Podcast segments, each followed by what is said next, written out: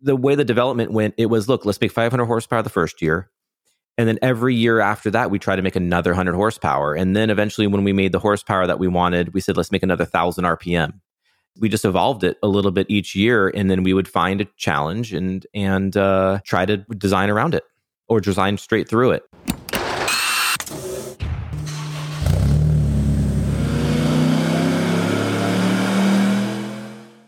Welcome to the HPA Tuned In podcast. I'm Andre, your host, and in this episode, we've got Stephan Papadakis from Papadakis Racing joining us. For those who haven't heard of Papadakis Racing. Stephan is known for his background in drag racing. He was one of the pioneers of front wheel drive import drag racing back in the day. And uh, just for one, I was really inspired by what was happening in the import drag racing scene around the time he was involved. And that was one of the things that really spurred me into doing what I now do, owning my own shop and, and now running High Performance Academy. I know that Stephan has also inspired inspired thousands, if not hundreds of thousands of other people more recently with his YouTube channel, where he gets into some really detailed rundowns on engine building and the strengths and weaknesses of different engines, as well as what goes into building a professional winning Formula Drift car. On that note, Stephan builds and runs Fredric Aasbø's Formula Drift GR Supra. Prior to that, his Scion TC, then his Toyota Corolla, and this season is also running uh, Ryan Tuerck's GR Corolla, which won on debut at Long Beach not that long ago.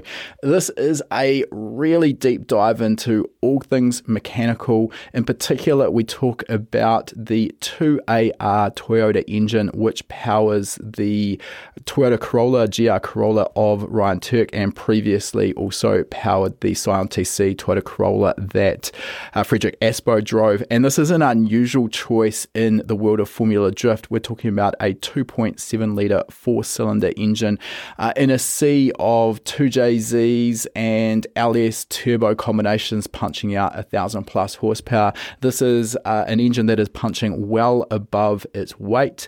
And we talked to Stephan about what goes into building a reliable engine at that level. We also talk about some of the ins and outs of developing a competitive package in Formula Drift, finding out that it's not all about power and tuning the power output to the driver's preference as well as the particular venue that they're drifting at.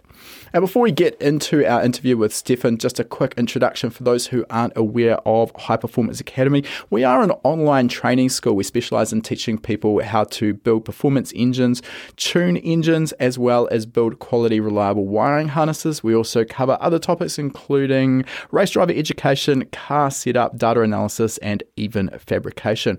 All of our courses are delivered via online video lessons that you can take from anywhere in the world, provided you've got an internet connection, giving you the freedom to learn from the comfort of your own place, and you can also learn at your own pace. Once you've purchased any course from us, it is yours for life. It never expires. You can rewatch it as many times as you like. And because today's topic dives deep into the world of engine building, a couple of our courses that I think would be really applicable to those who enjoy today's chat are our engine building fundamentals course and our practical engine building course. These courses will teach you everything that you need to know about specing and assembling a quality performance engine. Doesn't matter what type of engine it is, whether it's a 2AR like Stephan's building today, or maybe you've got a twin turbo LS7. It doesn't matter anything in between. In particular, our practical engine building course breaks the entire engine building process down into a simple, bite sized 10 step process. And I know that when faced with uh, a pallet of fresh parts ready to assemble, it can be a bit daunting knowing what to do first and where to even get started. That 10 step process takes the mystery away. And in no time, you've got a completely assembled engine that's ready to start for the very first time. Now, as a podcast listener, you can also use the coupon code podcast75, and that will get you $75 off the purchase of your very first HPA course. We'll put a link to that coupon code and the two courses that I mentioned in the show notes. All right, let's get into our interview with Stephan now. All right, welcome to the podcast, Stephan. Thanks heaps for joining us today.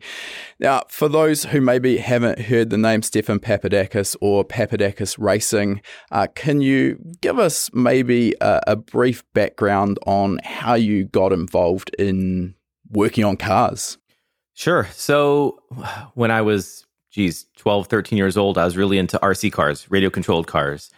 And uh, I was racing them and at that age, I was like, I want to be a professional RC car driver, and you know, loved building the cars, loved tweaking on them, uh, and then by the time I got 15, 16 years old, had some friends that had real cars and they were modifying them and and racing them and stuff, and realized, oh, that's more fun to drive in the car than to you know remote control them, uh, and and they were going to like the street races and drag racing, and and I started getting involved in a bit of that uh, scene just because in Los Angeles there weren't any racetracks and stuff like that. Uh, but soon they did start opening some drag strips at Terminal Island, Pomona. They started having some street legal drags and uh, really got hooked. And I could make changes to my car and see the improvement in elapsed time, see the quarter mile time going down, you know, just driving and also modifying the car, launching it different, all those different things. And next it was okay i want to be a professional race car driver. And uh, and really just pointed in that direction. Uh, after high school uh, i didn't really see any college education that was going to send me in the direction that i wanted to eventually be. So i worked uh, right out of high school at a place that built racing car engines. And uh, first started sweeping the floor and answering the phone and and eventually started, you know, uh, helping out customers and stuff with technical questions, and all at the same time racing my car at this on the side. After a few years there, and really, really being in the scene and having a lot of other friends that worked at shops and were at the cutting edge of the import tuner market, uh, opened up a shop. And what we specialized in was engine swaps. So Integra engines and C- Civics or CRXs, Prelude engines. So put the bigger engines into the smaller cars and understanding how to make the axles work and the wiring and the different ECUs and shift linkage and all of different things. Uh, so learned a lot on the different uh, systems in a car. You know, the electrical systems, the fluids, and all that kind of stuff. Uh, but still racing uh, in parallel at the same time. Uh, really kind of coming to a point around, geez, what would that be? Probably 90, 99 or so, 98, uh, when, when buddy of mine, the late Sean Carlson, uh, and I built a tube chassis front wheel drive drag race car. And it was like, okay, we can kind of basically go on tour and start doing all the battle imports and the drag races with this car. Uh, or really focus on the shop and working on customers' cars, it was going to be difficult to do both. And at that time, I was you know 22 years old or whatever 23 years old and uh, unmarried no kids and said man this is when i can do this let's go racing. Let's make this happen and closed the shop and just focused on uh, drag racing and trying to continue to have these front wheel drive drag racing records. And at that that same moment when is when the the whole scene really started to explode with magazines and DVDs and and just the whole scene really started getting popular. And a bit of a lot this next generation of racers or drag racers were coming up that were modifying import cars and sport compact cars and front wheel drives. And we were kind of leading that new generation of, of racers. As I see it, because I watched that develop, and I mean, your your car and some of the others that were racing at that time probably is is what actually got me involved, got me hooked into drag racing, and I kind of went down a similar path of starting my own shop, really as a way of of making my own car go faster. But I, think it's fair to say this was kind of the the sweet spot in the import scene in terms of drag racing. Uh, the popularity of it was so huge uh, at that time, and particularly the front wheel drive uh, sort of platforms, we, we saw a lot of effort and time and money being poured into making these front wheel drive cars do something they really were never designed for. And the the Civic that you're talking about there that uh, was was built with Sean Carlson, from what I recall, that that was a bit of a, a history setter. I think it was the the first front wheel drive into the nines and then the first into the eights as well, if I if I remember correctly. Yeah, that's right. And we were doing it at a time when we were looked at by the traditional drag racers as completely ridiculous trying to run these front wheel drive cars and go quicker. Uh, and and they had these arbitrary barriers. You know, they can't run. You, you technically can't run a front wheel drive car faster than 13 uh, second quarter mile, then 12 second, and 11 second. Like there was these, like the way the like these theories of well, you'll be accelerating so hard that you'll transfer the weight off of the front tires, and then you just can't accelerate any faster. They were all wrong. Um, and then you know now they're into the you know seven second, no problem. Uh, and, and but there was this moment where it was like the right place at the right time and we were uh, blazing a trail and the, we were the a small group of experts that really even didn't even know that much but it was such a new form of motorsport or drag racing that nobody knew how to make a front wheel drive car do something like that because no one had I, think all you really need to do is know just a little bit more than the person who's racing you in the other lane, and, and you're probably good to go there. Um, but yeah, definitely an exciting time in, in being at the forefront. Uh, and I'd like to think we were at the same point with the four wheel drive stuff that we were involved with back back in the day. And uh, definitely, when, when, you're sort of leading the way, it, it is very rewarding. However, obviously drag racing has incredible highs and incredible lows as well. So it's not all plain sailing, of course. And uh, anyone who's been drag racing for a time is going to beat up on some parts. I'm, I'm interested in the skill sets that you brought to your drag racing and, and, how how the drag racing helped you develop. Obviously, you said you, you started working for a race engine builder, so uh, I have no doubt you you developed a lot of your engine building skills uh, learning in that shop. But there's a lot that goes into this. You know, you've talked about the engine conversions as well with the Honda, but uh, then there's engine management tuning as well, suspension tuning. You know, what what would you say your sort of key skill sets were at that point in time, and, and what did you learn from the drag racing? I, I, I think above all, the main skill set is to understand the project as a whole and being able to complete it within a budget and a time frame and able and and start a foundation to build upon. Uh, I had so many friends that they just couldn't get the car to the track. They couldn't get it finished for whatever reason. Uh, it could be budget, it could be whatever. Uh, but I really believed in get to get it to the track, start with something, and then evolve it from there. And the history, in my experience of working in the shop and doing these these transplants and stuff, was a great foundation for that because we had customers that needed their cars. They needed to drive around. A lot of were street cars, and they needed to be finished and they wanted to them to be finished for the price that we quoted them and they needed to be able to drive around and be reliable and you know sometimes there were problems and that was normal and they'd come back and we'd you know fix it for them and update it. And the next car that we would work on uh, would be a little bit better because we would learn from it. And I used that same philosophy with uh, with going racing as well. It was finish the car, get to the track, let's baseline it, figure out a list and what we want to improve on. Come back to the shop, get those done, go back to the shop, or sorry, go back to the track, and then uh, hopefully continue to improve. That's actually a really good point, and I do see this uh, happen a lot. I've been probably guilty of it in the past as well, where you're working on a project and you're trying to basically make it the the, the best and, and baddest thing in the world right from the outset. But the situation is is that probably when you're starting a project like like your drag car, you you don't even know what you don't know, and then there's budget constraints as well that everyone has, no matter what level you're working at. There's a there's a budget that you're working with. So I, I think it's always smart if you can actually get the car finished to a point where you can go and race it, baseline it, as you say. Then you're going to start learning the areas of, of strengths and weaknesses of that particular chassis. No, and no matter what you're racing, drag racing, circuit racing, rally, it's it's always the same.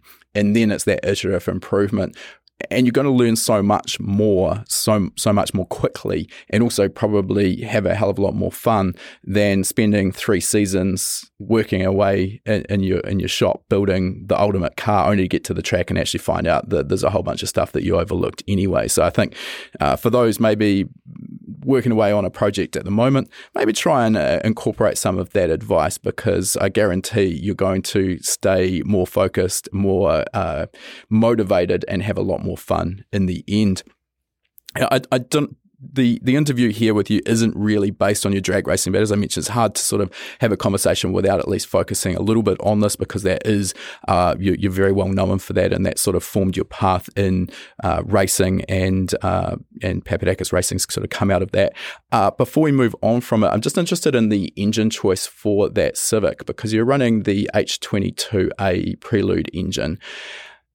Interested why you went that way over the B series. Is this just a, a, displacement aspect? And for those who are about to pipe up and ask why you didn't K swap it, well, obviously back then the uh, the K series wasn't uh, an option. So yeah, can you give us some feedback on your engine choice? Sure. So this is back in uh, 1997. So the cutting edge Honda engines at that time were the older B16A 1.6 liter VTEC. Uh, at that time, there was the the GSR, so the 1.8 liters and um, the 2.2 and 2.3 liter Prelude engines. The 2.3 was the non VTEC, and the 2.2 was the VTEC engine.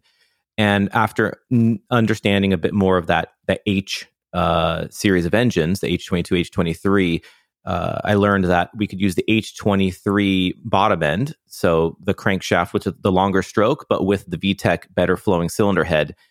And in my uh, experience, uh, you know, and in the old saying, there's no replacement for displacement. So it it was you know for that size considerably larger, uh, 2.3 over 1.8, uh, and uh, when I, my one of my philosophies with engine building was do the least amount that you need to change the least amount of variables or you know make the least amount of variables so the prelude 2.2 liter cylinder head and 2.3 liter block gave a large displacement, a higher horsepower baseline. It was a closed deck uh, block, so it didn't have that floating liner. Uh, so I believed it was a, a stronger a block, and uh, so we really what we did was we put I put rods, pistons. I used the stock head gasket. We you put brand new head bolts in it, uh, stock cams, and then it was a slightly ported head uh, with valve springs and retainers. It was very simple, and it was made you know 650 and later closer to 800 horsepower relatively easily. And it was easy to replace it was easy to build it didn't require at, which was a big problem at the time uh, a lot of machine work which was uh, sometimes inconsistent and sometimes just straight up not good. Uh, and i didn't understand what was happening with the machining enough to instruct the machine shop to do a better job. So i just sort of stayed away from it yeah, and that, that makes perfect sense. Yeah. Less less is often more. I mean, again, people listening to this have to understand that this is back, as you say, 1997. The numbers you're talking now, 600 horsepower, even 800 horsepower. Um, th- there's probably people getting around with that in, in modified street cars. So it, in today's terms, it's not massive numbers, but the turbo technology that we had available back then, as well as the the uh, engine management systems, you know, they're, they're a lot more limited than what we have access to. So definitely back then, it was harder to to make that sort of power. And uh, I suspect probably if you'd been shooting for a thousand plus horsepower back then with that platform, it would have required uh, a lot more extensive modification. And given what you've mentioned about problems with machining, that may have caused um, more trouble than it was worth. Now, let, us move on from from that. And these days, you know, you, you you're really well known for uh, your work, particularly with Fredric Aasbø in uh, Formula D. Fredric, uh, most winningest driver in Formula D history, and uh, we've already actually had an interview on the podcast with Fredric. And for those who are interested in getting the the driving side, he's also a very technically minded guy. So there's a lot of really good uh, content that's probably going to cross over between these two interviews, and we'll drop drop a, a link in the show notes that can, people can follow if they want to listen to Fredric's interview. So, what I'm interested for a start is uh, how how did you get involved with drifting? How did you make that transition? Because what we saw almost around the world was that import drag racing sort of exploded, went to a massive high, was super popular for a, a, number of years, and, and then it's definitely faded away as drifting came on the scene. Did you sort of see that happening and, and actively make the jump to drifting? I I don't know if I saw that coming. Maybe I saw that coming. Uh, there, there were several factors in me making a pivot away from uh, dr- uh, drag. Um, one was I had been drag racing since you know 16 years old, and by the time I was in my you know mid 20s, 10 years of drag racing, I felt like I wanted to do something different. And we were so successful at drag racing.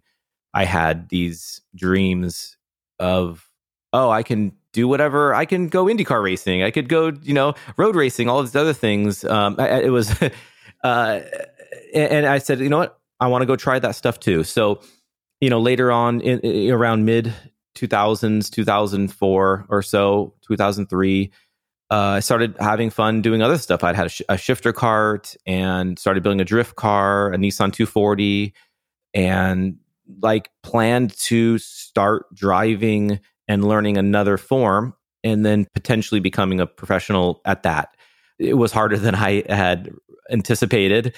And, um, you know, it, it, it shifting a little bit different way, but, but back to the, the drag racing. So, after 10 years of going drag racing, we are traveling all over. We were doing, you know, 12 or 13 events a year, which as far as a pro schedule is not that crazy. But for me, you know, uh, it was a lot of travel.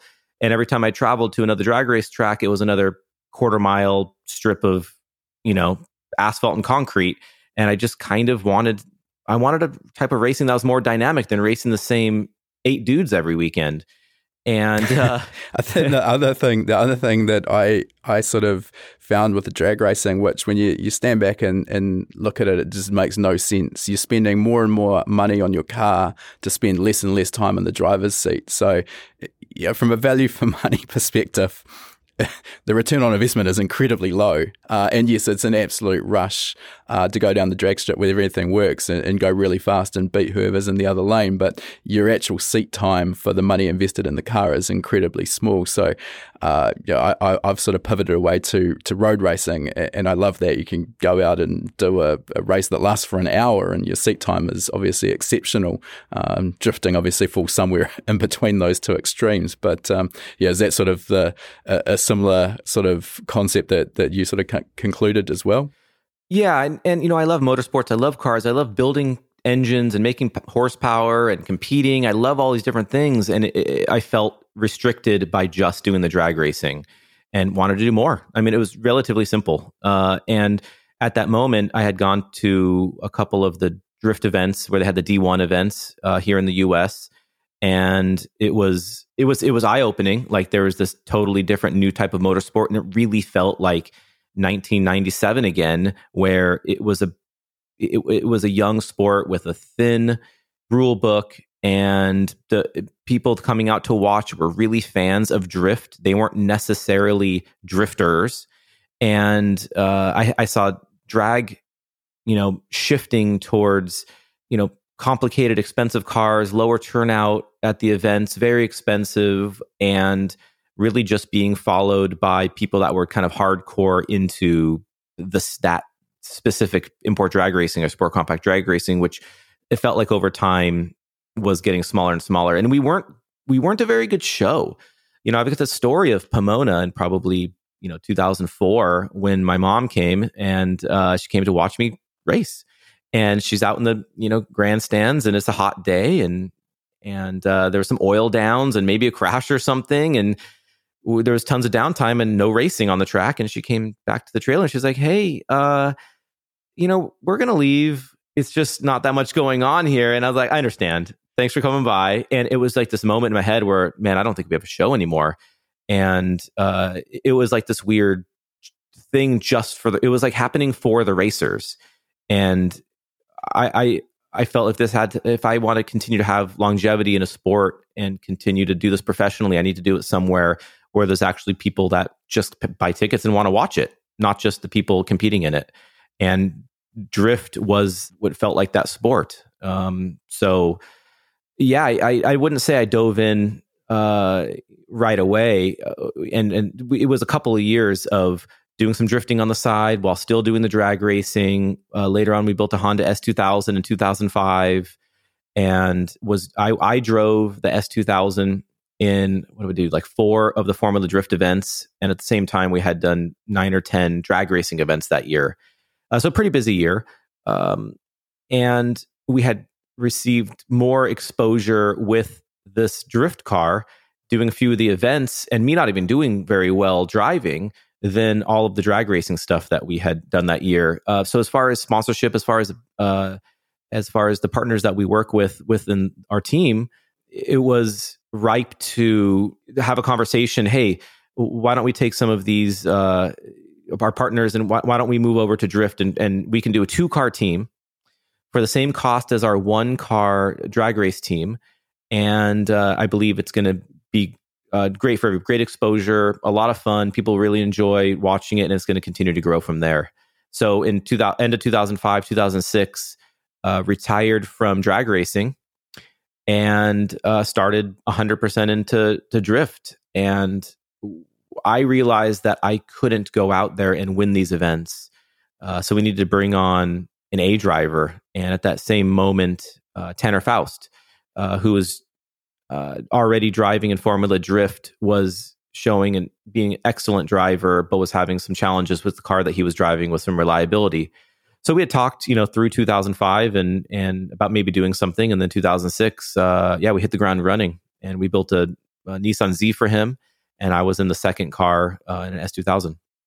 Uh, the split between the the Honda and the the Nissan platform uh, was that a big learning curve for you? Obviously, up to this point, you're you're Honda through and through, and you obviously know that platform really well. So, how how hard was it uh, getting involved with something that's relatively foreign? Or you did mention the Nissan 240 that you'd you'd built as well. So, I guess it's not completely foreign.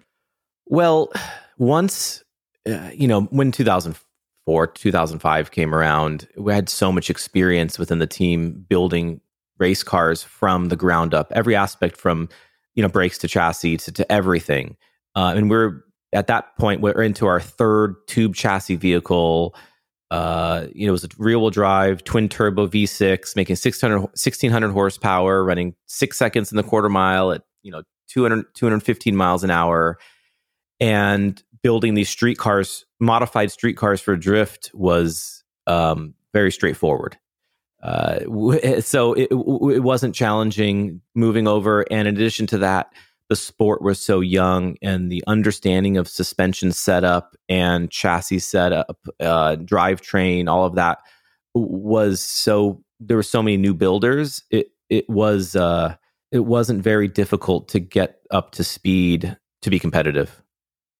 So essentially, at that point in, in Formula Drift, the the understanding of all of the componentry is maybe not as refined as it is now. So it's possible to come in as a new team and and get up to speed reasonably quickly and be competitive. Whereas I can only assume now a brand new team wanting to step up to the plate and and build a new car to compete compete at the top end of Formula Drift would be very difficult, if not impossible, but very difficult. Would that be fair to say? Yeah, I think you, you that that's right and uh, because they, we have to remember back in 2000 you know 4 2005 when this drifting was just starting to come up in uh, in the us we were looking at japan and what they were doing trying to buy parts and copying their setups what they were doing in, in japan.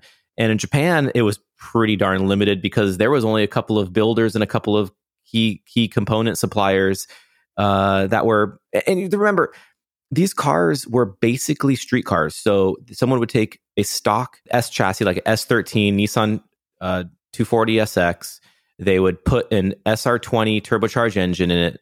In it, they would leave it on the stock ECU most of the time.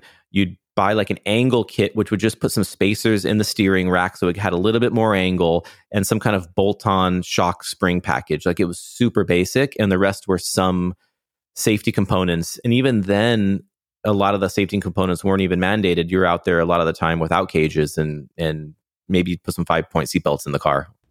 Uh, th- that's sort of what I've seen from the sidelines. Obviously, the, the drifting as a sport uh, started in Japan, and when the US adopted it and and really sort of went went deep on drifting, what I saw from the sidelines was you know in the in Japan you're probably seeing drift cars with maybe three to 600 horsepower. And back at that point, the, the old AE86 with the naturally aspirated 4AGE still actually stood a chance.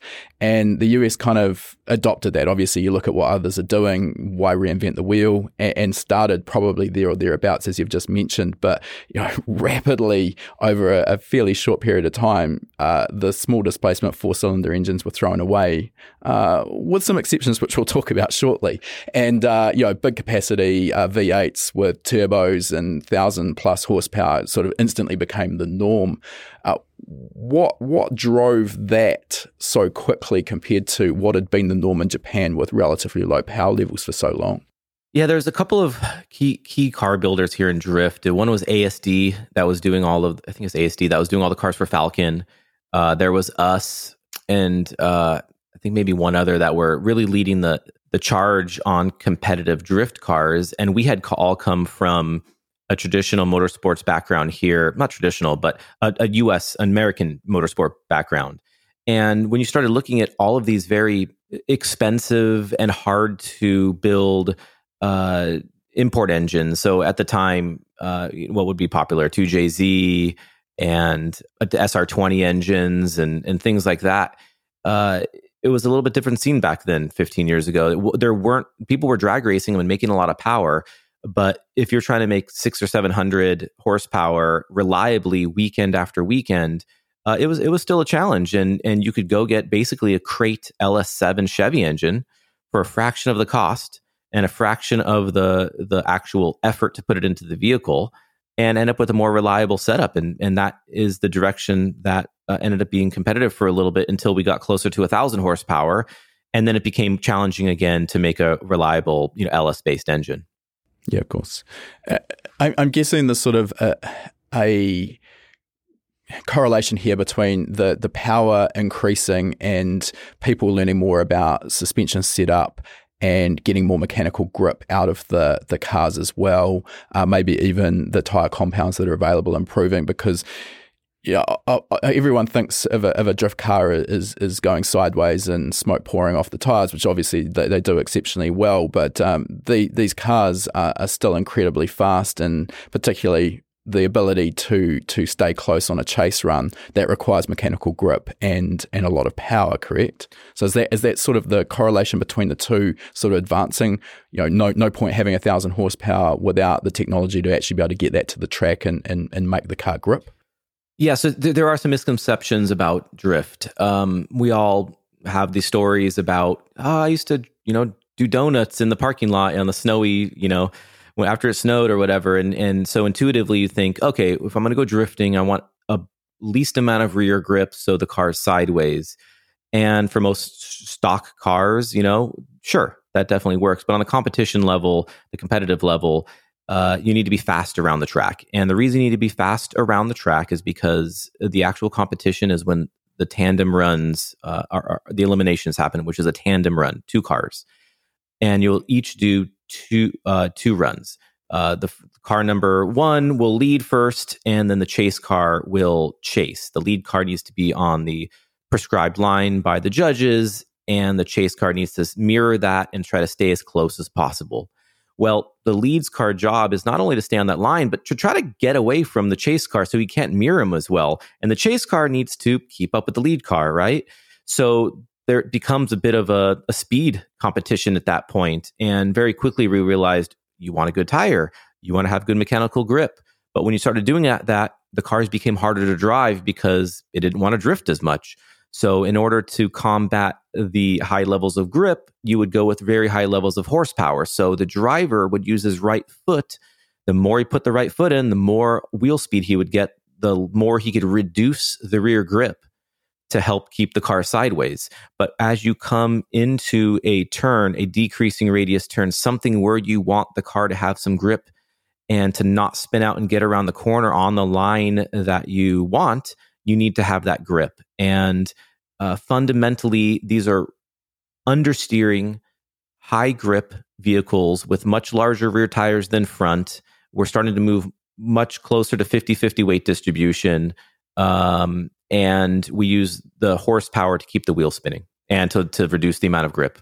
Just to give our, our listeners maybe some concept, what would uh, a current sort of um, leading Formula Drift car be able to run down the quarter mile in?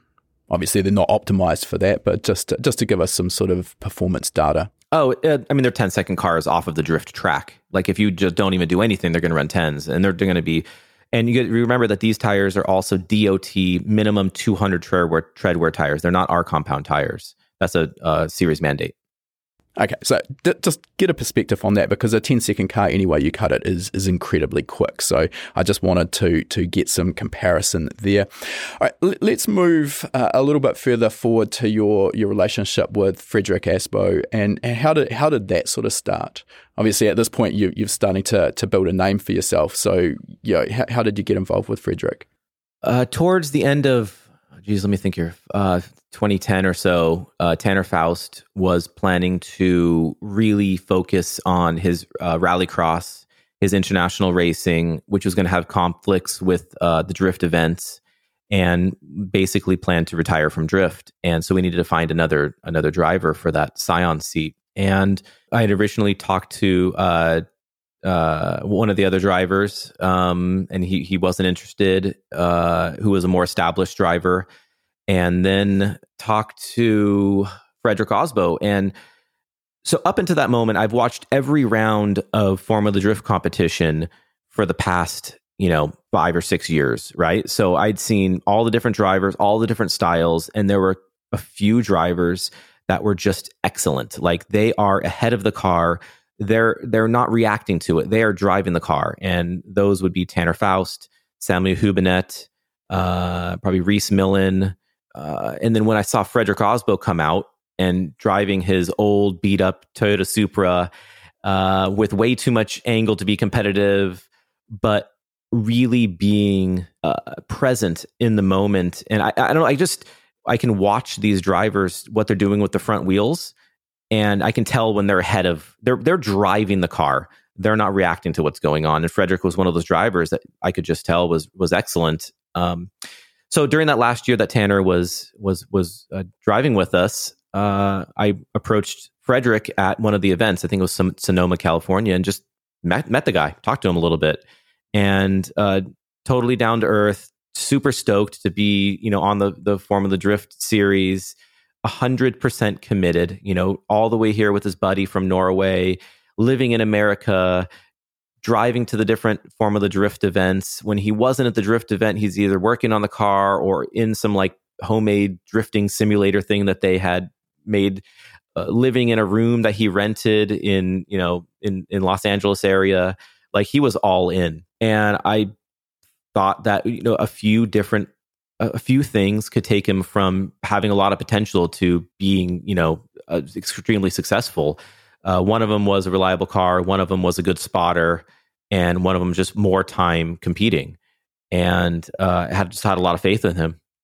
Okay, well, I mean that faith turned out to be um, well founded as well. Again, as I mentioned, winningest driver in Formula Drift, so he's he's obviously come good on uh, the faith that you placed in him.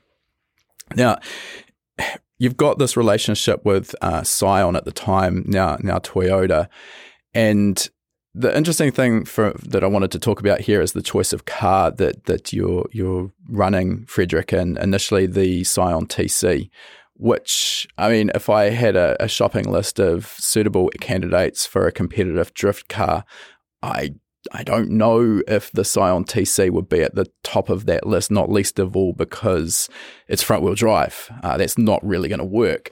And uh, really kind of designed from the ground up as a, as a sort of a grocery getter, sort of uh, pedestrian commute car, not a performance car as, as such. So, um, can, can you talk to us about the options that were available to you and why that TC became the, the go to option? So, when we started working with Scion back in what was that six seven eight? In 2009 um, they wanted us to use the Scion TC because that was the car that they were promoting.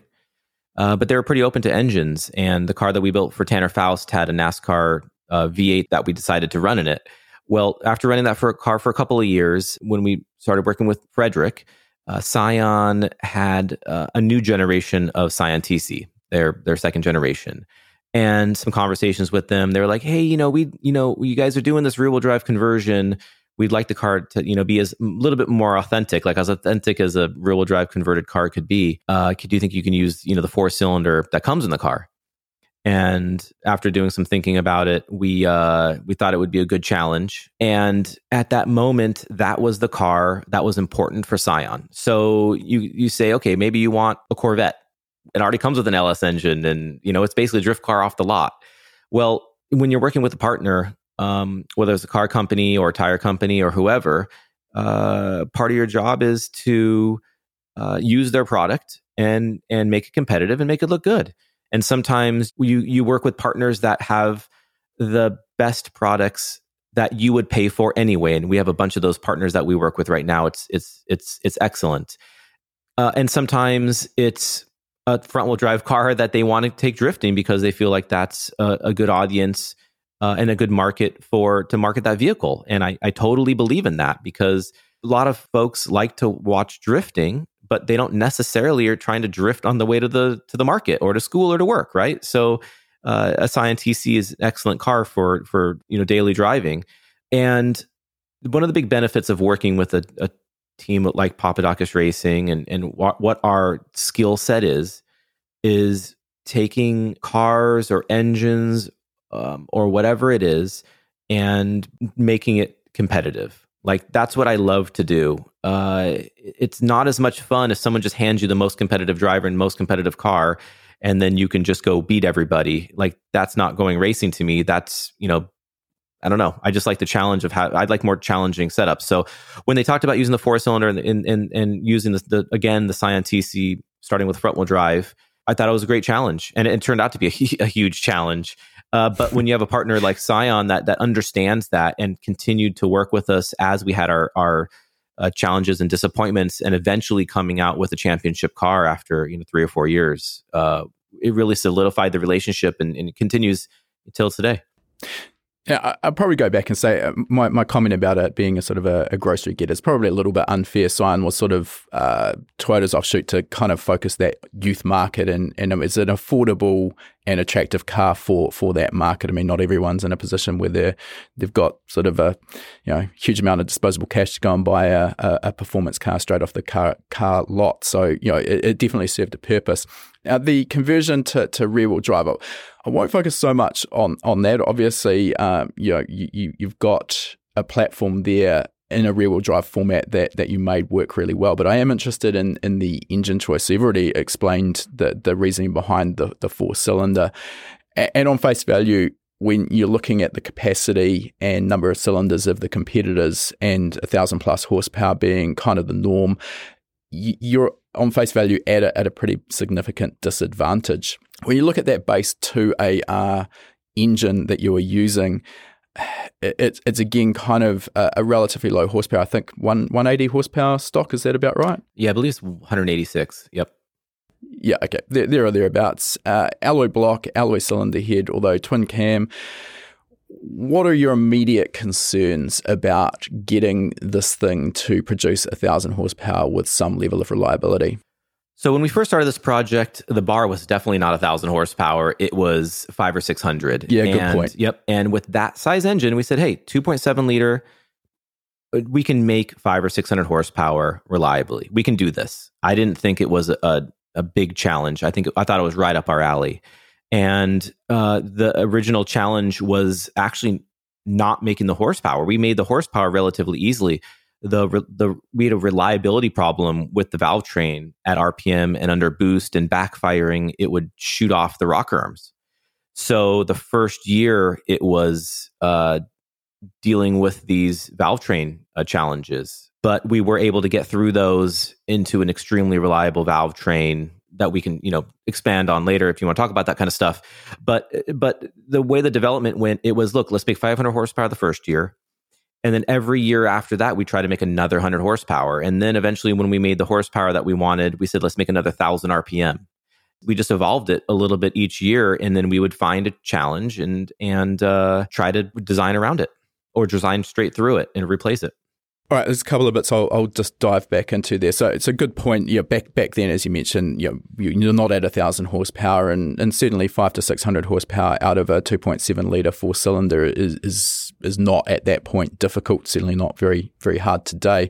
One of the aspects, though, we do need to consider is it's not just a horsepower number that that's relevant here, uh, which is so easy to forget about when you know we're, we're looking at. Um, you know, dyno figures on the internet it's also the the usable power band and and that's I'm I'm guessing here there would still be some deficit with a four cylinder 2.7 liter engine compared to a, a seven liter V8 in terms of the the low RPM response. Was that an issue, or, or really just not a not a huge concern, given the the uh, RPM range the car was was run through in in a, a, a competition run? we could talk for literally hours on just the development of that 2AR four cylinder engine. Uh, there's so much to unpack there, but with our understanding of electronic ECUs and uh, turbocharging and nitrous, the the theory was we will use the turbocharger to get us to the power that we want. We will run the smallest turbocharger that we can make the horsepower with. So we would have the least amount of lag. In addition to that, we would add direct port nitrous that was controlled through the ECU. So you activate the nitrous, and we still run it like this today. And then once the driver got past 80% throttle, the nitrous would be active anywhere over 2500 RPM. Once the boost came up, then we would turn the nitrous off and it would have the boost there. And we really wanted a, a long power band, a wide power band from 3000 all the way up to red line at that point was, I think, 7500 or something like that. Now it's closer to 9000 and we were able to get that with the nitrous and the turbo but you really had to understand how to build the engine so it could take it. You had to understand the electronics so they could be reliable and consistent. And since we had experience with all of that it was a relatively successful uh, engine program. Okay Let's just talk a little bit about the the nitrous sort of as I guess we could call it a form of, of anti lag just to get that turbo initially spooled. Obviously, once the turbo gets past a certain boost pressure, it sort of becomes self sustaining, and that nitrous isn't isn't really required anymore. And, and there's a sense that we could put any size turbocharger on on any engine and then just fix all of the low RPM response and lag by giving it a, a massive shot of nitrous to, to a degree, yes, but uh, depending on your turbo size and compressor map, etc., if you drive a, a, big turbocharger really, really hard at low RPM on a small capacity engine, uh, you do risk the potential to running the compressor past the surge line, running it into surge. Now, obviously, that's engine specific and turbocharger specific. Is there anything that you needed to worry about in the drift setup, or are you you just nowhere near that surge line? So we don't find that to be the case with nitrous. Uh, the nitrous is in- increasing the amount of oxygen in the cylinder uh, without increasing a huge amount of the actual volume of air, right? Because it's such an oxygen dense. Without getting into all the technicalities of it, which honestly I'm not an engineer and don't totally understand, but from my experience, when we would shoot the nitrous down low, it wouldn't increase the boost very much. It it would increase the en- exhaust energy some, but there isn't a huge amount of exhaust velocity and volume increase with the nitrous. You're getting power because you're adding the extra oxygen uh, and and the extra fuel, and that would get us the extra torque. It wasn't necessarily making the boost come up sooner like you would on a think of an anti lag. It's just making more power Okay, so so the power is coming from the nitrous, and then the the the response of the turbocharger still comes in later. And in terms of what I was talking about there with with surge, the the risk there is really driving the turbocharger, getting that that turbo speed up at very low RPM. And so obviously, as you're saying, that that's not what was happening. It was just the power and torque coming from the nitrous itself. Yeah, and we spent a lot of time on the dyno where we would test these different things. And you can go with a turbo only dyno run and you'll go with the turbo plus the nitrous dyno run and you look you overlay the boost graphs and they're quite similar. You might see a couple psi higher at lower rpms uh, but it's negligible compared to what you would you would think oh at 3000 rpm let's hit the nitrous and we're going to get 15 more pounds of boost. It's absolutely not like that. It there's not the turbocharger needs exhaust energy to uh, spin up the turbine right and you are getting a little bit more heat with the nitrous, but it, it just makes more power because there's just more energy pushing down on the piston, not necessarily coming out of the exhaust port and turning the uh, the turbine wheel. Okay. Right, let's just dive a, a, little bit into these valve train uh, issues because I am interested in in uh, learning a little bit more about what your fixes were for this. It's not an unusual issue. We see this with uh, the SR20 DE DETs, really well known, running a, a, big, heavy rocker assembly that that isn't really located positively. Uh, later on, with the SR20 with their VE cylinder heads, they went to a shaft mounted rocker, which was great because it couldn't get away on us. But um, the issue really comes around uh, particularly spending a lot of time on a limiter. And if that limiter uses an ignition cut, we can we can get some some sort of pretty nasty sort of popping and banging in the exhaust system, which sounds great and, and people love that. But uh, can can you sort of give us an understanding of what that why that causes issues with valve train? Yeah, so the valve train issues we had were specifically on the exhaust side, and the configuration was you have a traditional uh, valve uh, with a lash cap on it, which is a small button that uh, is a barrier in between the tip of the valve and the rocker arm. Uh, and then uh, you have your rocker arm, which is free floating. One side of the rocker arm is sitting on a hydraulic lifter. The other side is sitting on that lash cap on the valve, and the cam is on top, essentially in the middle of it. You know, there's a ratio to it, but with a roller in the middle. And what's holding the rocker arm from falling off is the hydraulic lifter on one side and that lash cap and valve on the other side. What would happen when the car would backfire or you'd get an excessive amount of exhaust back pressure? So, the best that we could figure was two things could happen. You'd have the cam coming around trying to push the uh, valve open and because the valve would be very hard to open due, due to the high cylinder pressure, it could collapse the hydraulic lifter. Uh, when it finally opened the valve and the cam came around to the backside and it was time for the valve to come up, you'd have improper valve lash and the rocker could, could fall off. Uh, you can also have the same situation on the valve side where uh, if there's a back a backfire or you know large pulse uh, or high amount of back pressure in the exhaust, the turbo manifold, uh, it could hold that exhaust valve open slightly. Uh, and then when the cam went to close, it would uh, allow some lash or play on the rocker arm and the valve tip and that, that valve lash cap, and things would just fall off. And so that's what we would have. The car would backfire, hit the rev limiter, and rocker arms would just fall off, and lash caps would fall off, and they weren't being retained in any way. So that was the problem.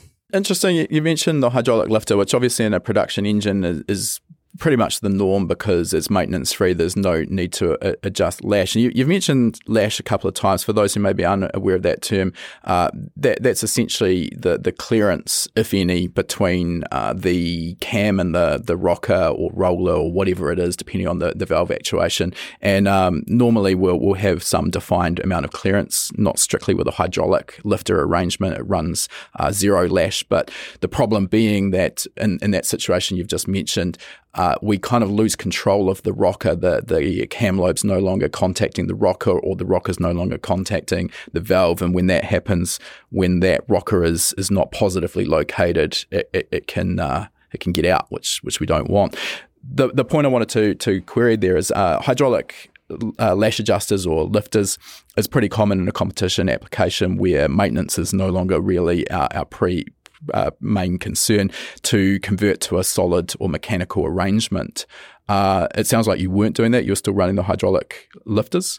Yeah, that first year we were running the factory valve train just because that's there was nothing else available. We said, "Hey, let's again back to the hey, let's get the car running, let's get to the track, let's see what the weaknesses are, and then work on those." Uh, unfortunately, that first year the weakness was so great and it took so long for a solution that we just limped through the whole season, barely keeping the car running because it would happen to us basically every weekend.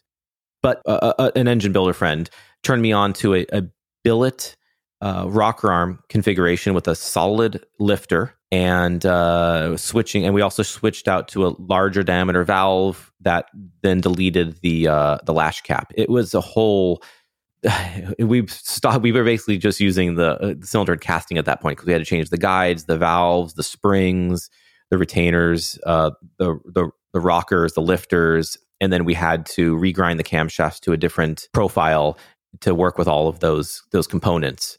And and these components actually were designed originally for the Ecotec uh, drag team, the the the uh, GM drag racing team that spent gobs of, of resources. Uh, eventually, I think ending up at like 1400 horsepower or something like that with their their drag racing four cylinder. Well, interestingly enough, uh, it's, it's, strange how these modern vehicles and engines and even some of the suspensions seem to be very similar over different manufacturers. Well, the hydraulic lifters fit right into the lifter bores in our engine. The rockers were a close enough uh, rocker ratio that we were able to use them.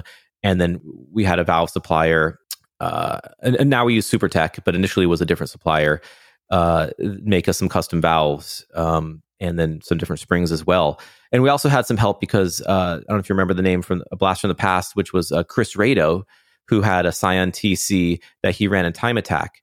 Well, those guys were also developing the 2AR a bit separately. Uh, and they had their own engine program and once in a while they would uh, we would we would share in, each other with some information and uh, they, or they sold me some parts and I'd kind of figure something out and eventually uh, we all ended up with that rocker arm configuration which was extremely reliable and what we even run on on Ryan's uh, Corolla 2AR engine today. So that essentially fixed that, put that put that issue of reliability in the valve train to bed for, for once and for all. It did. As we started going up in uh, horsepower and then eventually up in uh, RPM, we switched to a little bit different valve spring with uh, more uh, seat pressure and much more pressure. I mean, now we use these really high end valve springs, the exhaust especially. We use these pro stock motorcycle, pro stock motorcycle valve springs that are only available from PSI Racing, and they're like this unobtainium. They're not that crazy, but they're they're a very high, very high uh, spring rate in order to keep control over all of the uh, the valve train on the exhaust. For whatever reason, that engine, that cylinder head, the exhaust cam train is hard to to keep settled down, and it requires a lot of spring pressure. I assume with the application, though, the fact that the drivers are spending probably more time on a limiter than most conventional racing applications, that's going to sort of make make the situation more more obvious or much worse than it would in, in another form of motorsport. Yeah, it could, but I know that folks that were were, were road racing and also there's very similar valve train design in uh, the early Scion FRS, the Subaru engine.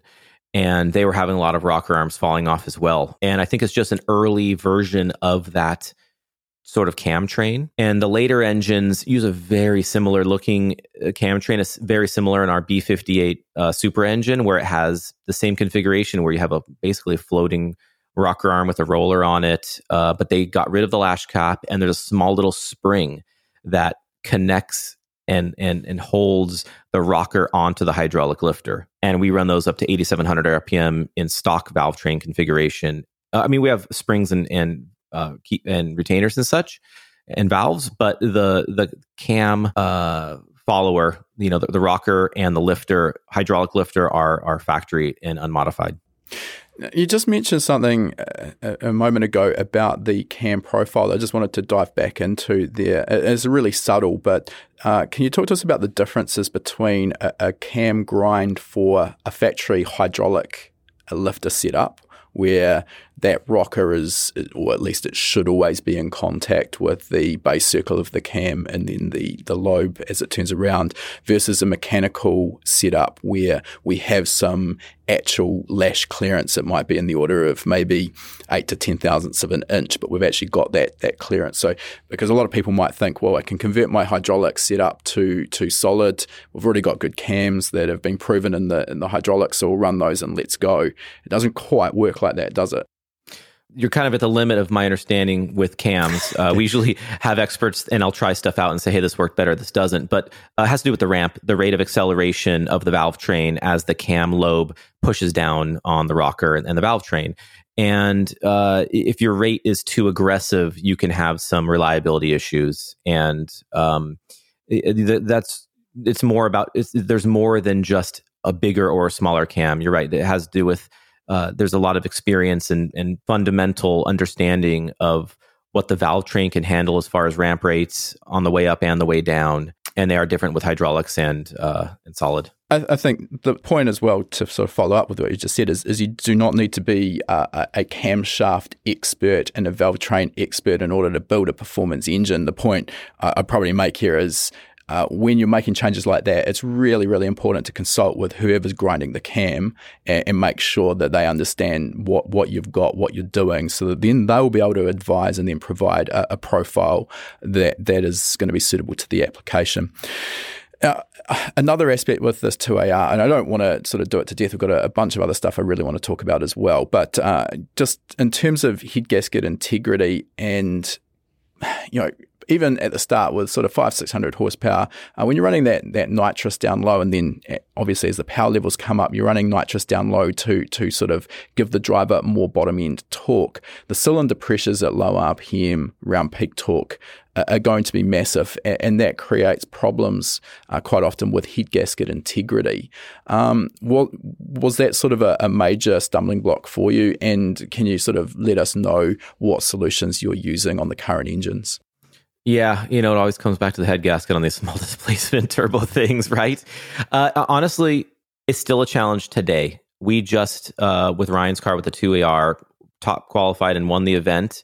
But that Saturday morning, we changed an engine because we came, we came in. Uh, we, the car ran perfect on uh, on Tuesday, the media day. Then it perfect on Friday, and even on the dyno before that. And Saturday morning came around, and we're doing our fluid checks, and they pulled the radiator cap off, and uh, and it was pressurized, and that's always an early sign of some sort of uh, uh, early head gasket issue, and it can just be a small pinhole issue, but it's it's only going to get worse. So we changed that engine out, and it, initially we were running uh, the factory MLS multi-layer steel gasket with uh, like an off-the-shelf ARP bolts, and then we started having some some leakage issues and some blown head gaskets. So the next step was to go to a more robust head stud. So we went with a half inch, uh, half inch 13, a, a larger diameter stud. Uh, and then we machined the block to accept that larger thread. And then we went up on torque. Um, that helped for a little while. And then we started having head gasket issues again. And so we went to a higher quality head stud, uh, which was their like L19 or 625 plus where we were starting to torque them up to like 165 foot pounds. And then we would still have head gasket issues until we realized it wasn't the studs stretching or the head lifting. It was literally the combustion chamber of the head deflecting. Like the base of the cylinder head wasn't uh, thick enough for the pressures that we're putting into that because imagine you know, however much cylinder pressure is pushing down on the piston is also pushing up in the cylinder head. And what was happening was it was deflecting the head.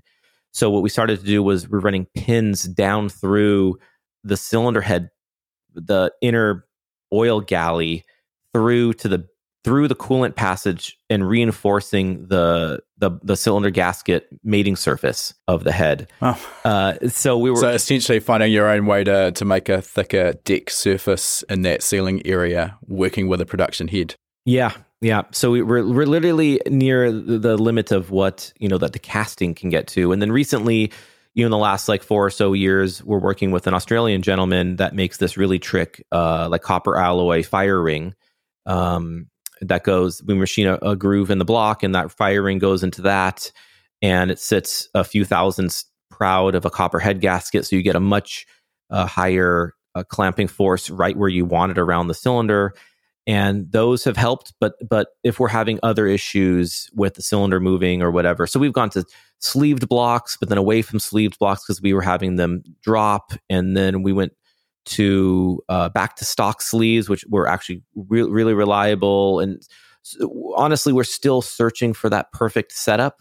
Uh, but even when we find a perfect setup and the thing is running two or three weekends, excellent. Uh, you miss up on the you miss the tune up a, l- a little bit, and you get some detonation, and boom, there it goes again, and we'll blow a head gasket. So uh, when you're at that limit, any little problem can then cause a catastrophic issue, and and that's a bit of the problem with the engine at the moment is we're so on the edge that anything goes wrong and we're, switching it out. Yeah, you definitely you're walking a, a tightrope, I guess, a bit with with making that much power with with a 2.7 liter engine compared to making similar power with much more capacity. It's obviously with more capacity, you don't need to be leaning on the engine so hard. Just mentioning detonation there, and I mean, it, it doesn't matter what pistons or conrods you're putting in the engine, no matter how much money you spend, nothing's going to live through detonation for an extended period of time. So the key, obviously, is staying away from it. I'm guessing if you're you're running into potential problems there, that you are still octane limited uh, with the fuel that you're running. Is is that the the case? What what are you running? What are you limited to? Yeah, so uh, fuel is fuel's open. We run a Ignite um, Red uh, it's an ethanol blend. It's basically E90.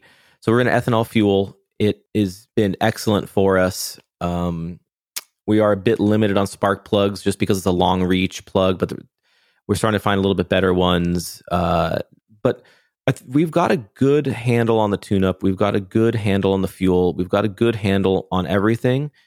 It's just, you know, you get to a track and, and sometimes it's hotter than it was. And you you know you want to run at the most boost and maybe turn up the nitrous. And and we're getting to the point with the four cylinder where we're trying to extract as much as we can out of it. And uh, sometimes we'll turn it up a little bit too much. But the problem we had the, the other weekend at long beach was probably uh, i'm thinking down to uh, an, an assembly a build issue where we've used the cast cylinder head component too many times and rebuilt it too many times. And we just we needed fresh parts and uh, and and that's always something that I'm always figuring out and finding as you as you as you compete with these cars is what is the life cycle of the components, and I want them to last forever, uh, but, and you don't want to replace them too soon. Uh, uh, and then you know sometimes you're just like I don't know why this engine keeps blowing head gaskets, but this one does and the other one doesn't, so I'm just going to not use this anymore, and we're going to build a whole fresh new one, and that's what we're doing now.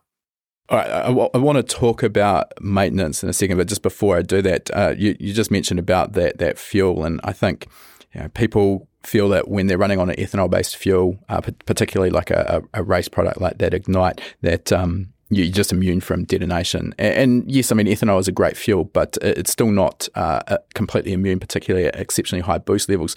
The other thing I think people overlook as well is that uh, while the effective octane rating of an ethanol, ethanol based fuel is very high, uh, alcohol based fuels in general actually become uh, more more prone to pre-ignition, which is another form of abnormal combustion. So particularly that that occurs with, or is more likely to occur with very rich mixtures. So we still have uh, tuning related issues that we need to watch out for, and and we're not immune to those. So I just wanted to to add in that because I know that's uh, little understood aspect of ethanol in particular. Now, in, in terms of the maintenance schedule on these engines, a, a, lot of people probably think, you know, now with every car that we see in a magazine or on the internet making a thousand horsepower, that's that's become the internet norm. And uh, I know a lot of people probably listening think that uh, they can modify their four cylinder engine, make a thousand horsepower, and uh, do a hundred thousand miles be- between oil changes, and all, all will be well. Uh, I mean, we've already understood from what you've said that that's not the case. But under general sort of circumstances where you're not having a head gasket failure, you're not you're not burning a piston or something like that, what is your sort of maintenance schedule and swapping out parts on these engines uh, between rounds? Because obviously you've got a lot on the line here. Uh, you know, a, a, DNF because of a mechanical is, is is not something that you want. So yeah, what what are you doing there? Yeah, uh, just real quick about the tuning setup. You know, one of the things that makes the, the, the drift cars really challenging to tune is because the throttle and the cars are really really dynamic. If you're going drag racing, even road racing, it's usually some kind of part throttle to full throttle. Drag racing is zero or full, and then you shift, you know, three or four times down the drag strip. Um, the drifting guys are on and off the throttle. They're part throttle. Nitrous is turning on. Nitrous is turning off. Boost is coming on. Boost is coming down uh, we have variable cams, so those those are moving. There's so much variability in the engine, and so much off and on very quickly. It's hard to get it perfect, and um, we can have knock. You know, every time, not every time, but the co- driver can get back in the throttle really quickly, and things are moving, and you can have like a knock knock real quick before the fuel you know gets into the cylinder like you can have this moment where it comes out the injector, it's not necessarily making it into that uh, combustion cycle. Yeah, combustion event. Yeah. Okay. Yeah. And, and, um, so you're and, momentarily very lean essentially. Yeah. And so you can have these one or two combustion events where they are lean and you do get a moment of knock. And, and sometimes that can lead to, uh, uh, the beginning of a problem, a bigger problem. As far as maintenance schedule goes, we typically have two engines per car. we'll have the main. They're both main engines. They're both the same. And halfway through the season, uh, we'll put the second one in. So we'll have the, the first engine will be in the car, the second will be the spare, and then we'll get halfway through the season, we'll put the spare in, and then the the, the second engine will become the spare. Uh, we've been developing now for years, and we'll almost always have a third engine on the side that we're developing. What is it that we're trying to do? Trying to make more horsepower, more reliability in this this area, more RPM, whatever it is.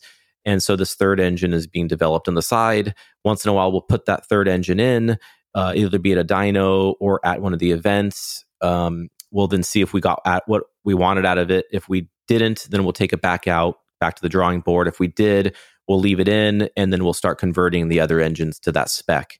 So it, it's not build an engine and just run it. Like it's a it's a very robust engine development program that's happening in the background to not only keep these cars running, but to keep them uh, developed as well yeah, I guess the the target's always moving with the competition as well. So if you stay stagnant, uh, it's not going to take long before you start falling behind. In terms of sort of a freshen up at the end of the season, are you literally throwing everything away and, and starting with every single component brand new, or can you recycle the likes of the head casting and the block? Yeah, so we will have uh, well, rod bearings would be the biggest wear item uh, so we can absolutely get a half a season out of it, which would be like four events plus testing and stuff. I think it would make it a full year, but it would be a bit of a stretch. There's just so much force, you know, on, and these these bearings are not extremely wide and large because uh, when you're dealing with large, st- long stroke engines, there isn't a huge amount of room for a large rod pin and connecting rod within that uh, within that crankcase. So we're a bit limited by the size of big end that we can put on the rod. And then also we're trying to get a lot of RPM out of these things. So we don't want a whole bunch of weight. Uh, so, so the bearings end up being relatively small for the horsepower that we're putting out. So those will be the main thing that would be wearing. R- main bearings basically don't wear. We have excellent crankshafts nowadays that don't flex much, and uh, the blocks of these modern vehicles are excellent as well. Uh, so the crankshafts are. Um, I'll still change the main bearings if we go through it, but they don't wear. Um, the the crankshafts we've had now last, I think we have some Sonny Bryant cranks in the 2AR that might be approaching five or six seasons now, and they still come out. They have no cracks, and they'll be, you know, half a thou under thousands of of uh, run out. So they're excellent. The blocks themselves will typically go for mm, maybe a season, couple seasons. We'll go a season, and then we'll rebuild it, and we'll go uh, 0.25 millimeters over because there is a ring set available for that. And then once we get out of that, then we'll trash the block. We'll need a new block. Uh, as far as the cylinder heads go, there's not much wear on it other than if we had a head gasket problem, we've got to machine it. And we'll pr- probably get a couple years out of a cylinder head, sometimes three. Uh, valve springs typically don't wear or, or, wear down or lose pressure much just because we're, we're a relatively uh, low lift cam uh, for what these springs were originally designed for, like pro stock motorcycles and stuff. So those do last a while.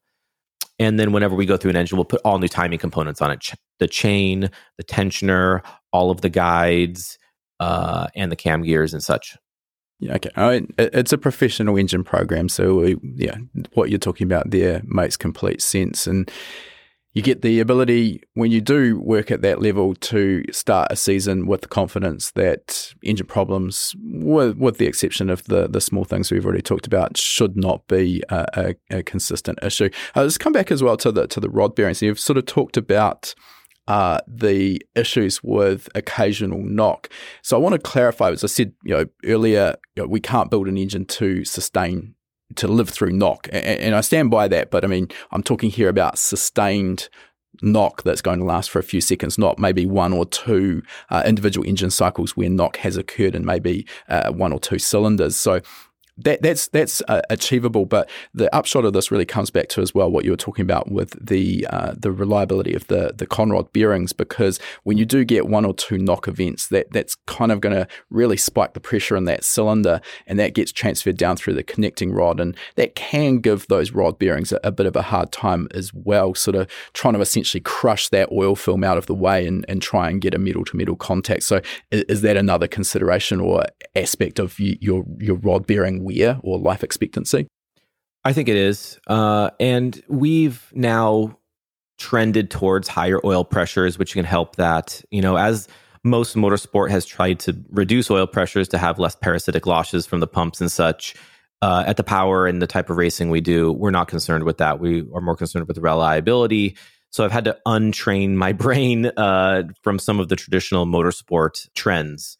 So you know, typically, you know, you'd say minimum of, you know, a 10 psi of oil pressure for every thousand RPM. So for 9,000 RPM, we want 90 psi. But when you look at like top fuel cars and, you know, the high horsepower drag cars, you know, they're into the hundreds. I think they might be a couple hundred psi oil pressure. So we were running 80, 85 before. Now we're getting closer to 95, 100. Uh, this season, we're probably going to get closer to 100, 105. And I'm keeping an eye on the bearings to see if they get better but we've also changed a no, new oil supplier this year, uh, Ineos. So I, my when we ran the Ineos oil back with the NASCAR Scion TC, that thing was excellent. Like we would beat the heck out of that engine. We'd, we'd bring it back to Ed Pink for them to rebuild it, and they'd kind of look at it and put it right back together again.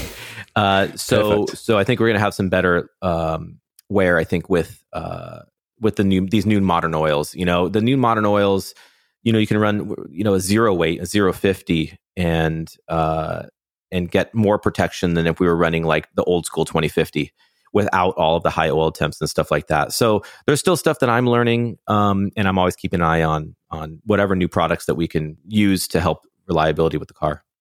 I guess one of the benefits as well from the, the, fact you've been running that same engine essentially for so long, you've been seeing them come back from competition, you're stripping them down, inspecting them for wear, and looking at how the components are sort of living under those conditions. It, it gives you the ability to to start developing things like you said there, the oil and the oil pressure, you can get a direct back to back comparison between a, a, change in oil or oil pressure and see how that's affected things versus you know you, you, your last setup, which most of us unfortunately don't get the opportunity to do. We sort of run one engine and, and, and that's kind of it. So that that is a nice aspect with the development you you are undertaking. Uh, talking about development, We'll move on from the the two AR, and I want to talk about the the BMW slash Toyota B58 and the A90 Supra. And again, sort of as a, a long time viewer of your YouTube channel, it, it, looked from the outset like you were probably one of the the sort of early movers in, in sort of embracing that platform. And when the A90 was was first released, there was a lot of skepticism, particularly with the 2JZ lovers and the Mark IV Supra and you know, why did they put a BMW engine in a Toyota, etc. Uh, I also see, I've seen this time and time again when a new platform is, is sort of introduced to the market. There's, there's sort of a reluctance, I think, for, for a lot of tuners and workshops to embrace a new platform and get involved. They'll often sit on the sidelines for a year or two until the aftermarket sort of plays catch up. And at that point, they, they might dive in, but they've obviously lost a couple of years maybe of experience on the platform. You've kind of gone the opposite way, which brings its own challenges. So, so why why was it you were so quick to to get involved with that B58? Yeah, we have a, a different business model than a tuner, right? The tuner needs to have a customer come in, uh, request something, and then he needs to be able to deliver it. The problem with with a lot of it, a new platform like the B58 or the, the GR Supra was I don't know if any tuning shop could guarantee anything, uh, so that would be difficult. Um, we we had this opportunity, at, you know, when the new before the the Supra came out, in order to get our hands on one of the engines and to um, to try to develop it. And obviously, we wanted it to succeed. And in the back of our head was basically like back of our heads was like, if this succeeds, potentially this could become our new drift engine. So we had a big motivation there as well. But we did put ourselves out there, right? Because we were filming that engine development process concurrently with development.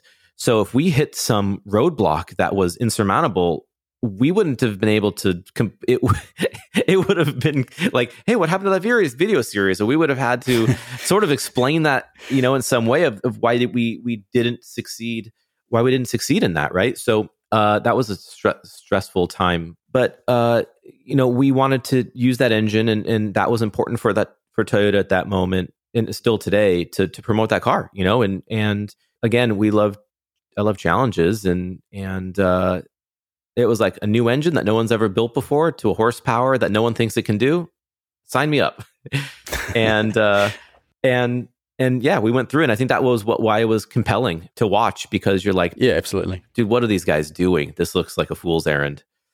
I mean, I think that that's one of the the scary parts about putting yourself out there on YouTube or on social media in general when you're doing something uh, essentially close to live. Uh, th- there's nowhere to hide, and if, if things go pear shaped, well, uh, that, that is what it is. But I, and I think as well, like you know, we're you, are just you're a, a, real person here, learning as you go, and and sometimes you're going to potentially make mistakes or find a problem that you couldn't possibly have predicted. So you know, the the reality of it is, is exactly what it is. You know, these things don't always go smoothly and perfectly. And um, from what I saw, uh, that was actually pretty smooth. It, it did work pretty well from the outset in, in terms of that B58 platform, what what do you sort of see as uh, as the pros and maybe the cons of it compared to obviously it's very difficult to not compare it to the 2JZ which now is sort of a it's a pretty archaic thing although it still produces great horsepower. Yeah, so initially uh, many folk were yeah, obviously uh, upset. I mean, I think this pretty. I think people were clearly like actually upset that Toyota didn't come out with a three JZ or some yeah. you know newer variant of it. Um, and butt hurt is the term I, I, use. Yeah, yeah, yeah, yeah. You know what? I, I kind of separated myself from the from the discussion and said, you know, this is the car we want to run. Fredric has a, a long history with the Supra. Um, I like challenges, and this is what we have in front of us. So, so let's try it and let's share it with everybody. And uh, and so the so the the project got started. You know, we um, uh, initially got a car, pulled the engine out of it, and I put it on a stand. We couldn't even put it on a stand. I mean, we had to figure out even how to put it on an engine stand because the timing cover was on the back of the engine where you normally mount it to, and you can't get the timing chain and all that stuff off. It was mounted, to the, so you had to mount the engine to the stand by the side of the engine.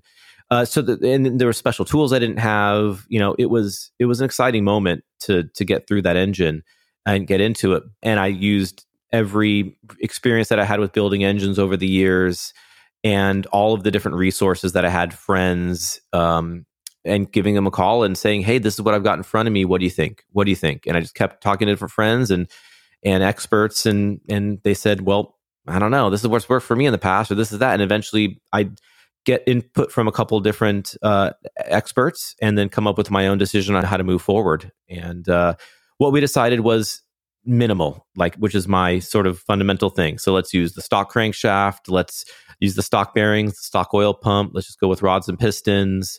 Uh, the the cylinder liner is like this plasma sprayed uh, steel on aluminum, so it's actually ferrous, but um, it's a very so hard. You can't just go and uh, bore and hone that to a first oversize and put a conventional piston and ring set on it. Nope. So we designed the pistons around the factory rings. I knew the factory rings worked with that cylinder wall, so we didn't touch the bores. The head gasket and everything looked good, but we went with a better stud. And as far as the valve train goes, uh, we found out that it was the same as the uh, Mini Cooper B48 engine, and SuperTech already had a very good valve train, uh, valve and spring and and and retainer combination for it. So initially we went with that, and then uh, later on, uh, very early on, Kelford cams out of New Zealand uh, had, a, had, a, good regrind on the exhaust. They spent a, quite a bit of time trying to figure that out, and then later on they had a billet cam that was available that we used. But the, the first engines that we ran on the dyno it was okay, what turbocharger did we need for a thousand horsepower? Let's put that on there. And we just kept turning up the boost until we finally made the power. But the biggest limitation on the B58 initially was the integrated exhaust manifold, where it has a six cylinder engine. You'd expect it to have six exhaust ports, but it only has two. So it has a very restrictive uh, cylinder head uh, in order to do whatever they're doing um, to spool up the turbo or to have the engine heat up quicker or whatever. So that early engine was really challenging to get uh, to a thousand horsepower. But in 2021, the when they came with the new cylinder head for the GR Supra that has the the six exhaust ports, the thing made another 150 horsepower immediately. So, so now back, we make to something a bit more conventional. Yeah, now we make 1200 horsepower on the thing in, in reliable form. I mean, I don't, I don't know the the full reasoning behind uh, that two exhaust uh, exhaust port sort of cylinder head variant. I mean, I think what is easy to overlook from the aftermarket standpoint is that manufacturers of these current generation of engines uh, are very, very tightly restricted by emissions compliance. And you know, if, if you could see their list of priorities, uh, power and torque would probably be right down the bottom of that list, or at least pretty, pretty close to. It doesn't really matter how much power or torque the engine produces or how wide the power band is. If if it doesn't meet the emissions compliance regulations, it's never going to make it into production. So these are some of the things driving these new engines that at least back in the 2JZ era, uh, there were emissions compliance, no doubt, but uh, much less stringent. So, do, does that sort of impact on where ultimately you see the B58 uh, engine design. And really, we're talking more specifically about the cylinder head. The, the block's really just there to support the pistons, rods, and crankshaft. It's the head that's sort of there for flow. But I mean, in drag racing terms, we're seeing teams with production 2JZ cylinder heads producing, you know, 2000 plus wheel horsepower. Uh, is, is that something you'd ever see a B58 cylinder head being capable of, or is it just not got the, the base design to support that sort of level of flow? Yeah, understood. Uh, I mean, I think that the B58 cylinder head may actually be better than the 2JZ uh, head in the aspect of flow because the 2J is not a good flowing head, especially when you compare it to uh, like a, a, Honda VTEC head or something like that. It's actually quite poor. Uh, and they do need a lot of boost to make those uh, 2Js make, you know, 2000 or more horsepower. So it, it's not a very good flowing head. It's a very strong block, and they're able to figure out uh, the head sealing on it relatively well. no, I, I I think that you can make 2,000 horsepower out of, out of a B58. The challenge that the drag racers are having right now is that they are dry they are racing factory computer based supras with flash tunes or piggybacks or whatever and i think they're limited with the direct injection and the additional port injection and all these different systems that they're putting on the car these engines and they're not just going to a motorsport uh, electronics fuel injection package like what we run if when someone so if you put one of those engines in a, a proper tube frame rear wheel drive chassis with standalone engine management and a proper clutchless drag racing gearbox, hold on. That's what you're saying. Yeah, I I think the limitation is the surrounding electronics and not necessarily the base uh, head and block. Although um, the like most modern engines, uh, if not all of them, like these modern cylinder heads, they're trying to make the castings thinner. They're trying to get uh, the the engines to to warm up quicker. Uh, the cooling ports are larger, uh, which are creating a weaker cylinder head to gasket uh, that that flange that I was talking about with the two AR that we had to reinforce. Uh, that is potentially the weak link in the B58 cylinder head as well you know, as you get past, you know, 12 or 1300 horsepower. But I think that there's going to be some solutions to that. You just have to figure out what those are. But again, I think we're going to come down to some of the head gasket stuff because I've had some of the, the, the drag racers here running the GR Supras um, hit me up to talk about some, you know, building some engines and they'll, they'll send me some pictures of what they've broken. And I'm looking at this like, this is, you're not having a engine builder issue. You're having a tuning problem because uh, they're burning the thing down. And, uh, and so I think once they get on the other side of that, um, then you're going to see the horsepower and the the the, the speeds uh, increase and the elapsed times uh, dropping pretty quickly. And they're already running, geez, nines with minimal mods and then eights with with a bit more. And the amount of work that you have to do on a Mark IV Supra and a 2J to reach the quarter mile times of the Mark V Supra is is quite different. You know, you have to put a lot more work into a 2J and a Mark IV Supra to get where the Mark Vs are right now. Yeah.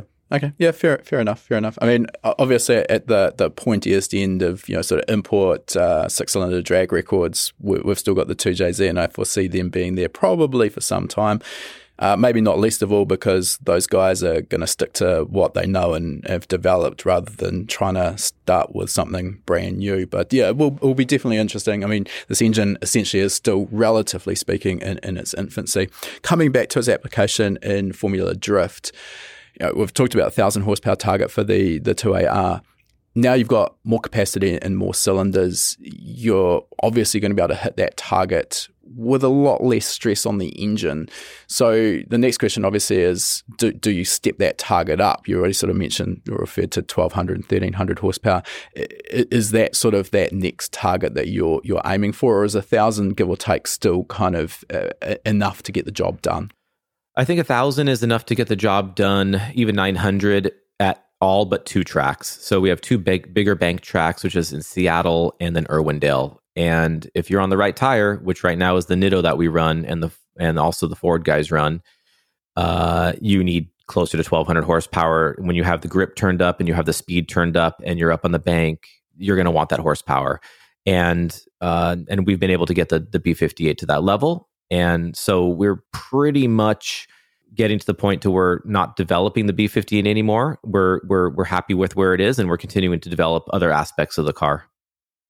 In terms of that, is it a case of you know just give the driver enough to get the job done? So a thousand horsepower, nine hundred horsepower for all of the other tracks, and then you have the the Irwindale uh, tune up that gets dumped in for just that event where it where it's wound up to where it needs to be. Yeah, so it probably takes some explaining. Um, so the reason the where we would say we have enough horsepower uh, would be when the driver is on a, a higher speed, higher grip portion of the track and he gets into the throttle and the RPMs accelerate and the wheel speed accelerates at the rate that we are okay with. Like he gets in the throttle and like he gets to the rev limiter. Like he can just make however much RPM he wants with his right foot. So at the slower tracks, you can imagine why would you want just go think of extremes. If you have 3000 horsepower, every time you hit the throttle, it's just going to go to the rev limiter, right? So you don't want that necessarily. Um, and it would be hard to modulate that as well. So we want a, an amount of power that we can modulate, the driver can modulate, uh, that still has good low end torque. So we don't want to give up that high RPM horsepower at the expense of too much low RPM torque. And then uh, if we find that he's in the throttle and he's sitting at 7,200 RPM and it just won't accelerate anymore, he probably needs more power, um, or we've got to reduce some grip uh, in the car. And then really this just comes down to are you competitive and can you win events, right? We're not racing dynos here.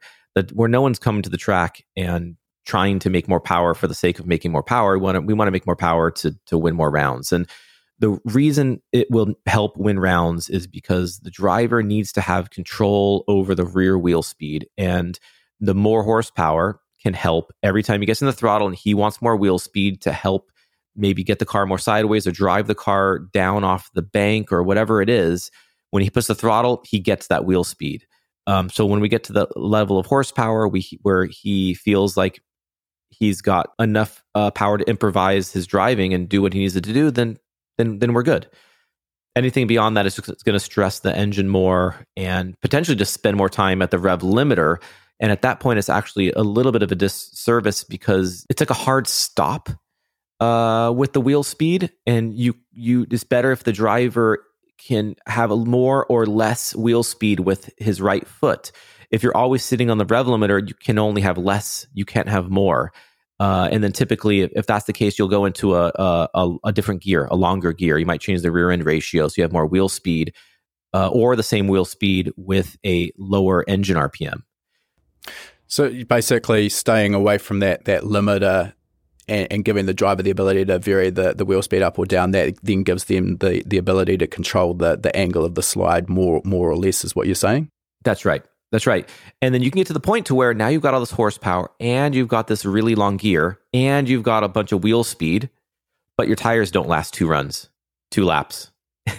so that's the that's the last aspect of it is sure you can build this ultimate setup, but the tires need to last two laps. And if they can't, then you need to turn everything down a little bit so the thing's not out of tire in the last turn and the car's not competitive.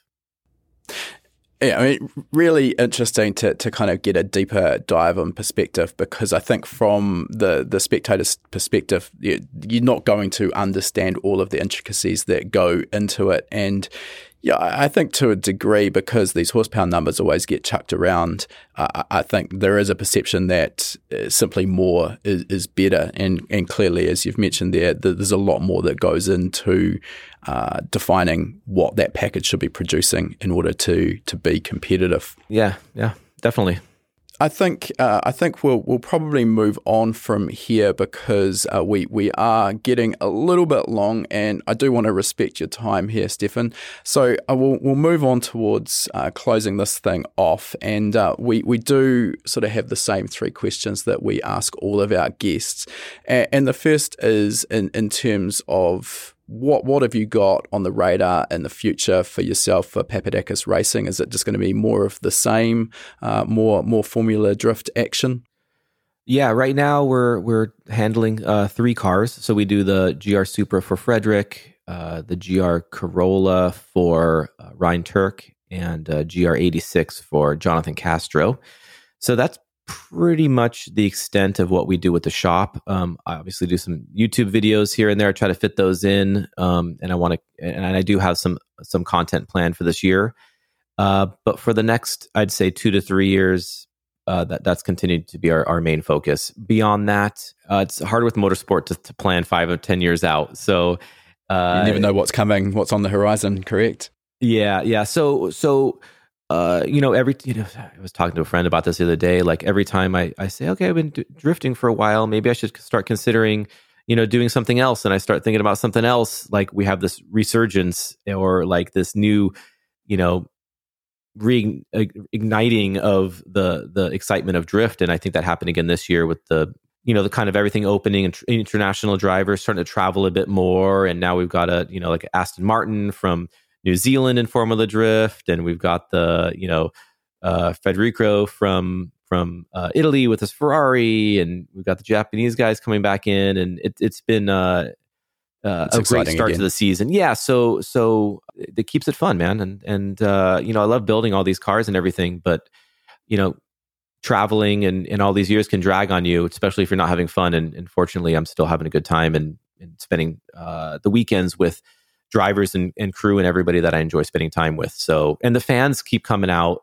Like, I, I just can't believe, like, just short little story. Like, I, I, I keep having younger fans of like the YouTube page coming up and like coming up to the trailer and meeting me and saying, Hey, you know, thank you for putting out the content. You really got me into, you know, working on cars and now I want to, you know, build race cars and get on a race team and doing this stuff. And, and man, I remember being there at that moment when I was that age, and then now kind of being that person that is inspiring people. You know, it's uh, it it makes me want to continue to to do what we're doing and and to not back off. I, I think it, it yeah, it, you'll never obviously know how how many people you have inspired right through your whole career. But I mean, I, as I've mentioned already, you know, you and, and the other people that were drag racing back in those early days in the 90s, you know, that, that sort of sparked my passion for, for motorsport and ultimately got me into drag racing. And uh, your your YouTube channel, again, the amount of information you put out there, and it's that sort of uh, you know, the, there's no secrets. It's it's very open and honest, which is refreshing these days because so many people try and keep everything to themselves and, and hide it behind a, a veil of, of, secrecy. And uh, you know, I, I, think that's a really refreshing ap- approach, which which, as you've obviously seen, is is helping get more and more people inspired. So uh, for for all of those enthusiasts out there, uh, I, I really appreciate what you what you're doing.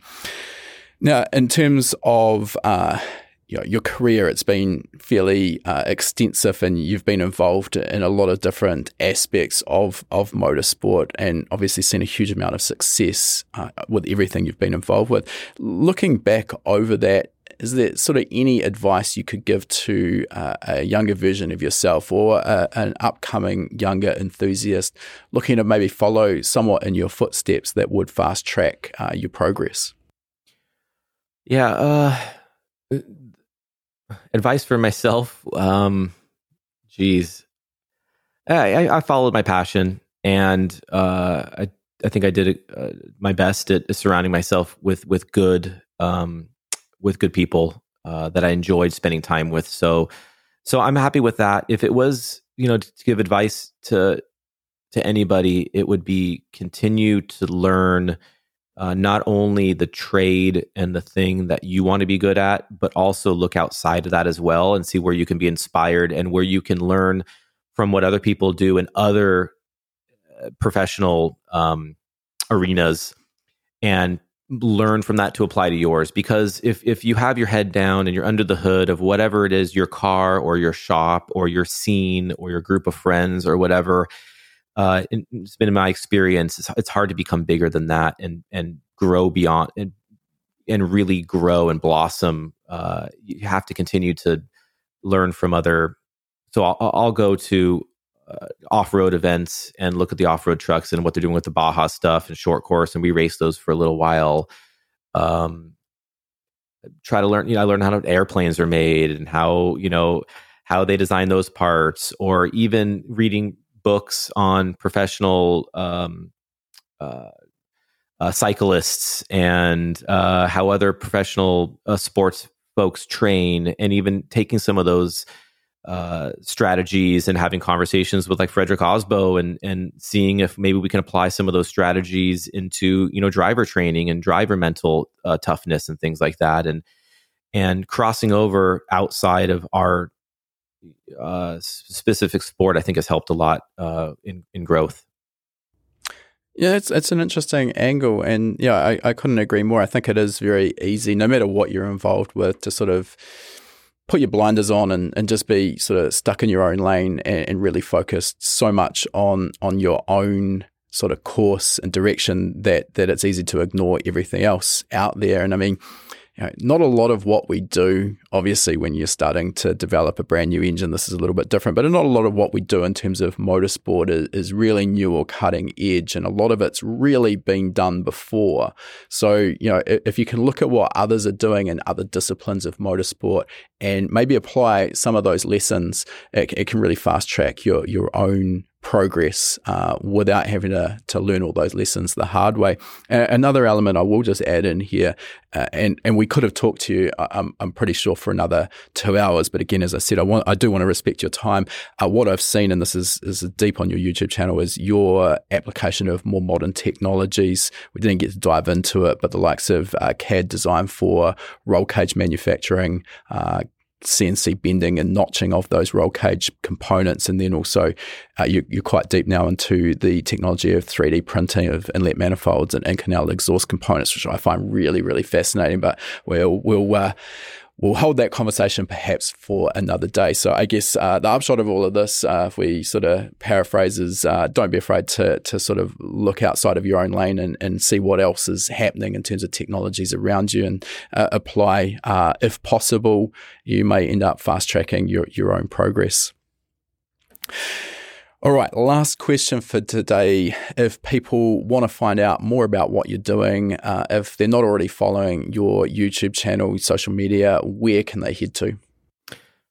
Yeah, so I I post on two main uh, places. It'd be Instagram, and that's at, at Steph Papadakis, S T E P H, uh, and just you know Google my name. I'm sure that stuff would come up, uh, and then YouTube. And yeah, man, that's about it. I'm hard to get a hold of. Uh, I mean, you can send me emails on the contact of the papadakisracing.com website. And, uh, but we don't work on customer cars or anything like that. So I don't know if I can't really help you with your project, but, um, I'm, I'm busy spending time trying to find time to build YouTube videos that I could, you know, share as much information as I can with everybody. So yeah, man, I, thanks for having me on and, and, uh, I hope I, we should do this again someday.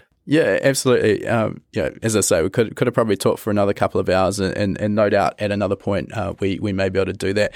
Uh, as you mentioned there, I'll just clarify: not a commercial tuning or performance workshop. You're you're very focused on your in house projects. So uh, those listening, uh, don't don't email uh, Stephan asking for a turbo kit for your Honda Civic. It's, it's not going to happen. But uh, by all means, please do follow along with his social media channels, and we will drop links to those in the show notes to make those really easy to find. And as I say as well, you're pretty active with uh, replying to, to comments as well. So that's probably the best place to, if you've got questions on uh, YouTube videos, etc., uh, ask away, and uh, hopefully Stephan can find the time to get back and reply. All right, again, thanks very much for coming on and uh, really appreciate your time. It's been a great chat and hopefully some real good insight for those who have been listening. Thanks for having me. All right, that concludes our interview. And before we sign off, I just wanted to mention for anyone who's been perhaps hiding under a rock and hasn't heard of High Performance Academy before, we are an online training school and we specialize in teaching a range of performance automotive topics, everything from engine tuning and engine building through to wiring, car suspension and wheel alignment, uh, data analysis, and race driver education. Now, remember, you've got that coupon code. You can use podcast75 at the checkout to get 70 $75 off the purchase of your first course. You'll find our full course list at hpacademy.com forward slash courses. Important to mention that when you purchase a course from us, that course is yours for life as well. It never expires. You can rewatch the course as many times as you like, whenever you like. The purchase of a course will also give you three months of access to our gold membership. That gives you access to our private members only forum, which is the perfect place to get answers to your specific questions. You'll also get access to our regular weekly members webinars, which is where we touch on a particular topic in the performance automotive realm. We dive into that topic for about an hour. If you can watch live, you can ask questions and get answers in real time.